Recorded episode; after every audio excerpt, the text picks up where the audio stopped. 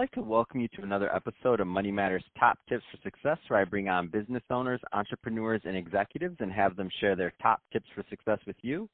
My name is Adam Torres. You can follow me on Instagram at Ask Adam Torres. Keep up with my book releases, book tour schedule, signings, all that other good stuff. Love to connect with you there.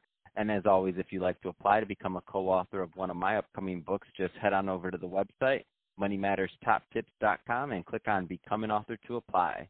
All right, so today I have Rich Cocuzzo on the line. He's the founder and president over at Sales Velocity Advisors. Rich, welcome to the show. Oh, thank you, Adam. Great to be here. Appreciate you inviting me on. So I'm excited to get into what you're doing at Sales Velocity Advisors. I'll tell you up front, a lot of business owners, a lot of entrepreneurs uh, listening to this, and you know, sales are a big topic for any business, obviously. So these are really popular episodes. But before we get into that, let's get a little bit more into your background. How did you get started in business and as an entrepreneur? Well, going back in the day uh, when I was, I grew up in New Jersey and uh, going to school at Seton Hall 20 years old, needed a job to pay for school, and uh, ended up getting interviewed by FedEx. So that's uh, that's where I started, and I didn't recognize it at the time, but or realize it at the time, but you know I spent 32 years there. Uh, you know, started off as a customer service rep, and then I got into sales as the frontline sales rep, and then a sales manager, and just ascended up the ranks.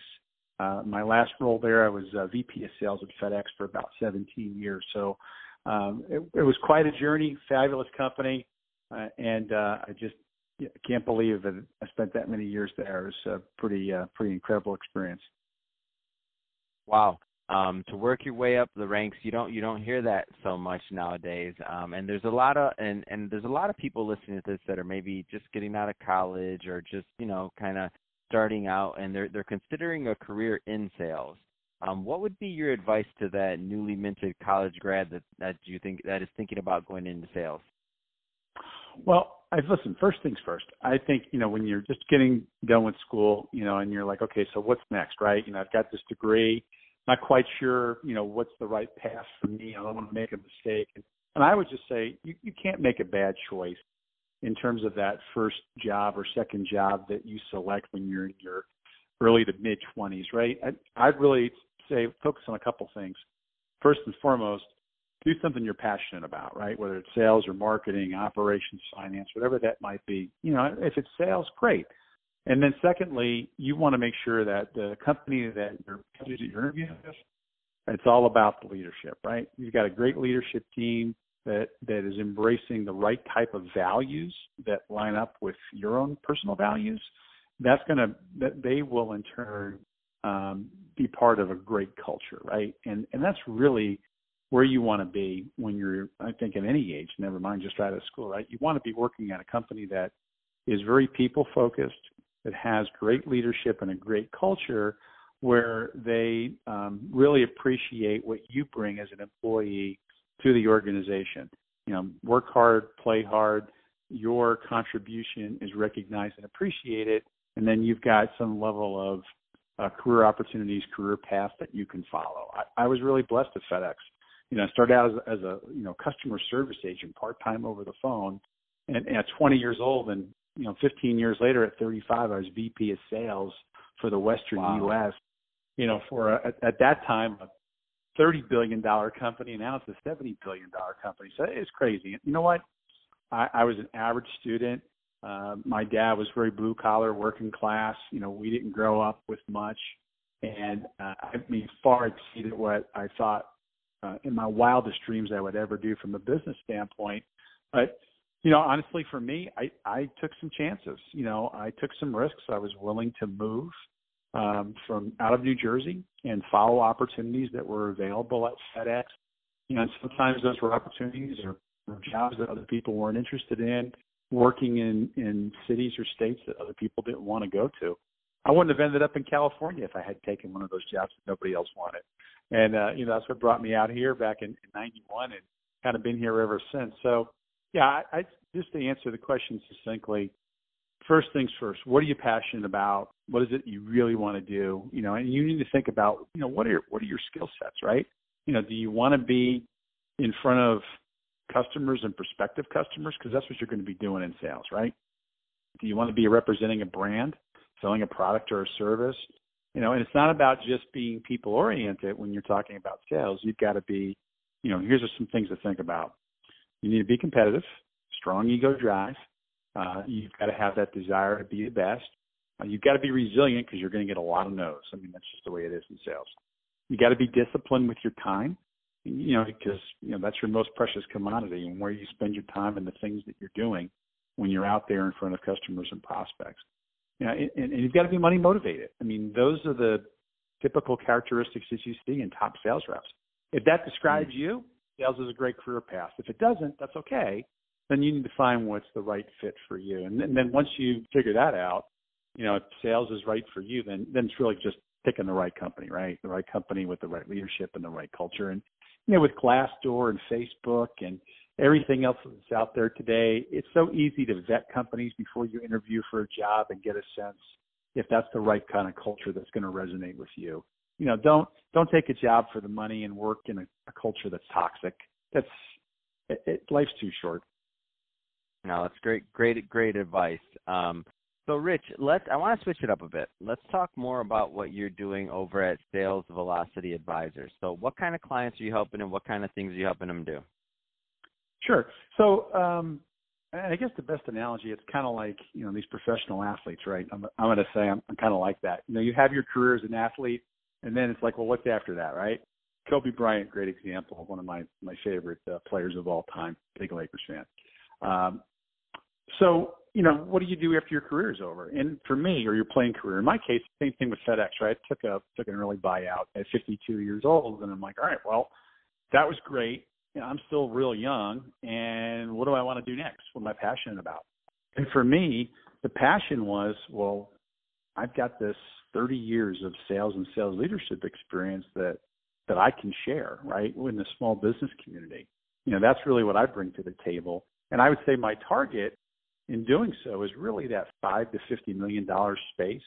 You know, so I'm, I'm you know I'm working with business owners and CEOs, and and why they engage me, Adam. I mean, it's really one of a couple of different reasons. You know, the first one is it's a turnaround situation, right?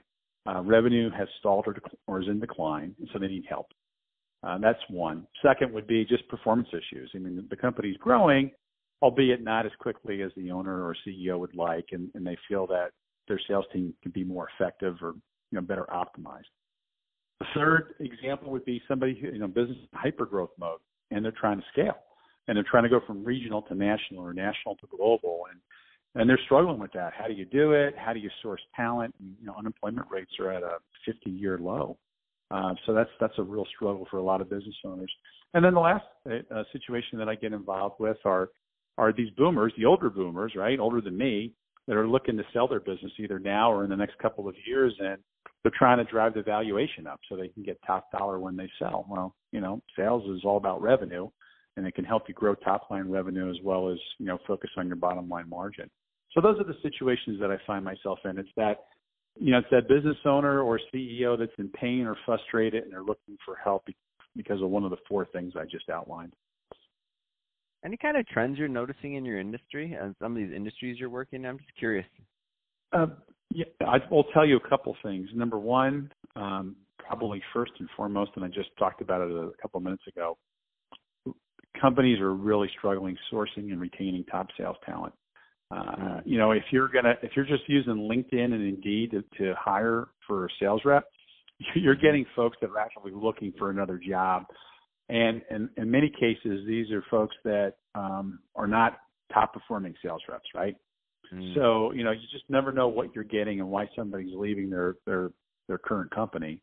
Uh, and you know, so one of the things that I talk about with with my clients is that look, let's use a professional recruiter. You know, partner with somebody that really focuses on sourcing top sales talent, and they go after passive candidates, folks that aren't looking for work. what's great about salespeople, Adam, you go on LinkedIn or whatever, they love to brag. Great salespeople love to brag about all their accomplishments.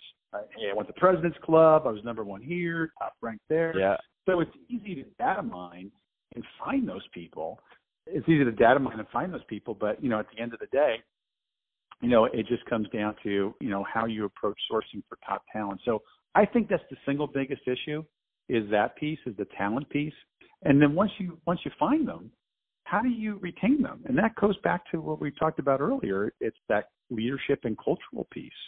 And, you know, are we, you know, what type of leadership does the company have? Does it have a strong culture? You know, do the, the in this case, the sales reps, do they feel that their contribution is valued and, and appreciated? And do they have opportunities for growth and development? If the answer is no, and they're a great sales rep, they're going to go someplace else. So I would say talent acquisition and retention as it relates to sales is probably item number one. Uh, the second thing that I see is just really a lack of process, right? There's, it's a mixed bag. Um, I see situations where I, I step in and I evaluate the current state and, and I'll ask simple things like, you know, do you have sales metrics that you track, right? Calls, prospects, closes, win rates, etc. And sometimes they do, and sometimes they don't. Uh, I'll ask, do you have a CRM system? Now, you'd be surprised, but in this day and age, there are still companies out there, and again, in that five to fifty million dollar space, they don't have a CRM system. So, okay, how you tracking activities? Well, maybe they capture capturing on a spreadsheet, but I mean, that doesn't really. That's not the best way to approach it in terms of really having actionable data that you can use to help run your business and coach your people.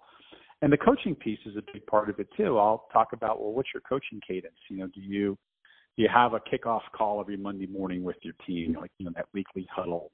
Um, yes, you know, yes or no. A lot of times the answer is no. Do you go out, you know, make joint sales calls with your team? A lot of time the answer is no you know, do you have regular one-on-ones with your sales folks so they know how they're doing vis-a-vis the performance expectations, you know, what they're doing well, where they can improve. You know, you have to have some ongoing cadence, daily, weekly, monthly, quarterly, that, that you have that coaching feedback mechanism. And and it's not about, you know, um, criticizing what the rep is doing wrong. It's really about lifting them up and saying, hey, you're just, you're you're excelling in these areas. Let's work on those those areas where you might need a little extra help. No different than if you if you're a golfer and, and you've got a, a swing coach, right? I mean the whole idea mm-hmm. here is, you know, the reason that you've got a coach is, you know, they're helping you get better. You know, they they give you encouragement, hey, you know, you're you're improving, you're developing, you know, you're making progress since our last lesson. Here's some additional things to work on.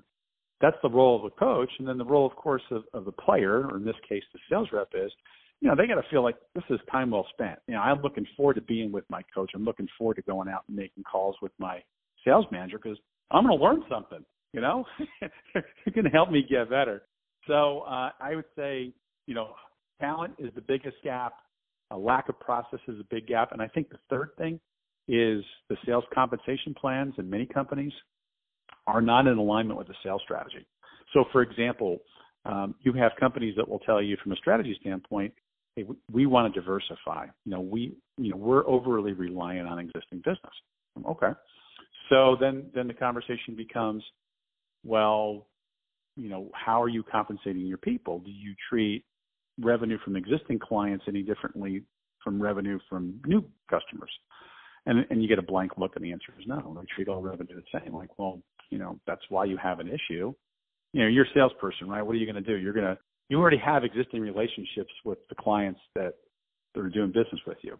Those are easy. They like you. You know, you can you can just stop in whenever you want, and you're just nurturing the relationship. Cold calling and prospecting on on new customers or potential customers that don't know you and you have a relationship, that's hard. And and most reps don't want to do that. And and the reason why they do it in most cases is because there's an incentive to do it. So, you know, for example, in the situation, in what I just got done saying, you know, if you're trying to get, if you're trying to bring on, diversify and bring on new business, you got to pay a premium for that. So rather than treat revenue, all revenue the same, have an incentive that, you know, maybe you get twice as much uh, sales incentive for a new business coming on board from a new client than you would from existing clients because you want to compensate them for both. You just want to change the behavior so you're getting more business from new customers, which is going to help you diversify, which is a good thing, right? Because if all you do is rely on existing customers and you lose your top one, it's game over. No, make, makes a lot of sense, Rich. So if somebody is listening to this and they want more information on sales velocity advisors or to reach out to you, what's the best way for them to get that info? So two ways, Adam. Uh, first is vis-a-vis uh, email, which is rich at salesvelocityadvisors.com. And then my website is www.salesadvisors, salesvelocityadvisors.com. Uh, also through LinkedIn, just Rich Cocuzzo, C-O-C-U-Z-Z-O. All right, fantastic. Well, hey, Rich, uh, really want to thank you for coming on the show today and uh, sharing some of your background and also your tips for businesses and um, that are either struggling in sales or need a little bit of help. Um, and to the audience, as always, really appreciate you tuning in. I hope you got a lot of value out of this. If you did, don't forget to subscribe to the podcast, leave me a review, do all those great things we do to support our podcasters. I really do appreciate it. And uh, Rich, thanks again for coming on the show. We'll be right